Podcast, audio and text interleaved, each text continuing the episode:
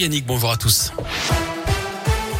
On commence par le trafic dans la région. Toujours quelques ralentissements sur la 47 à hauteur de Rive de J à cause de travaux dans le sens Lyon-Saint-Etienne.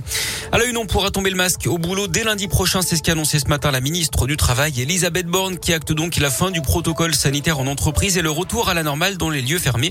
Plus de distanciation entre les bureaux et pendant les pauses déjeuner. Elle précise quand même qu'il faudra continuer à appliquer les mesures d'hygiène, le lavage des mains, la désinfection des surfaces et l'aération des locaux. On rappelle hein, que lundi prochain, le masque ne sera plus obligatoire dans les salles de classe non plus, ni dans aucun lieu fermé en général, sauf dans les établissements de santé et les maisons de retraite notamment. L'actu, c'est aussi la journée internationale de lutte pour les droits des femmes avec des manifestations organisées partout en France ce mardi, y compris dans la région. Vous retrouvez les infos, les lieux, les dates sur radioscoop.com. Et ce bad buzz aussi de la police nationale du Puy-de-Dôme en cause un tweet publié pour cette journée spéciale mais qui ne met en avant que des hommes. Jules Ferry, Jean Jaurès ou encore Charles de Gaulle sans qui rien n'aurait été possible, peut-on lire dans le tweet. La publication a fait tollé sur les réseaux. Elle a d'ailleurs été supprimée une heure plus tard. La guerre en Ukraine avec ce chiffre 2 millions de réfugiés, c'est le cap qui pourrait être franchi aujourd'hui ou demain d'après les Nations Unies, alors que l'invasion russe a été lancée il y a moins de deux semaines. Les couloirs humanitaires se mettent en place dans certaines villes bombardées pour évacuer les civils. Mais le président ukrainien accuse les Russes de miner les routes et de détruire les bus. Journée de grève aujourd'hui dans les EHPAD. Les salariés d'Orpea sont appelés à cesser le travail ce mardi.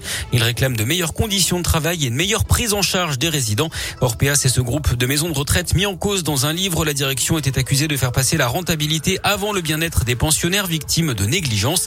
Le mode de fonctionnement de ces établissements avait d'ailleurs été épinglé par un rapport de la Cour des comptes. Les aides sur l'essence seront améliorées pour faire face à la flambée des prix de l'énergie. La redevance télé de 138 euros sera supprimée et le plafond de la prime Macron va tripler. Ce sont les principales promesses du candidat Macron hier pour son premier déplacement de campagne en région parisienne. Emmanuel Macron qui a dit qu'il ne participerait à aucun débat avant le premier tour de la présidentielle dans un mois. Il a expliqué qu'aucun président en fonction ne l'avait fait avant lui.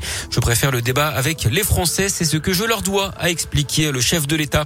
Et puis un chauffard intercepté sur la 7 vendredi soir d'après le progrès. Cet homme ivre zigzaguait sur l'autoroute entre Givors et le péage de Reventin-Vaugry en Isère en direction de Marseille. Ce sont d'autres automobilistes hein, qui avaient donné l'alerte le conducteur arrêté par les gendarmes avait 2 grammes d'alcool par litre de sang. Il avait déjà été condamné 9 fois, dont 4 pour alcool au volant. Il écope de 12 mois de prison, dont 4 de sursis probatoire avec maintien en détention. Son permis est annulé. Il a interdiction de le repasser avant 8 mois. Le foot, la Ligue des Champions, huitième de finale, retour ce soir, deux matchs au programme Liverpool, Inter Milan et Bayern Munich, Salzbourg, et puis du cyclisme avec Paris-Nice, troisième étape entre Vierzon, dont le Cher, et d'un le Palestel, c'est dans la Creuse.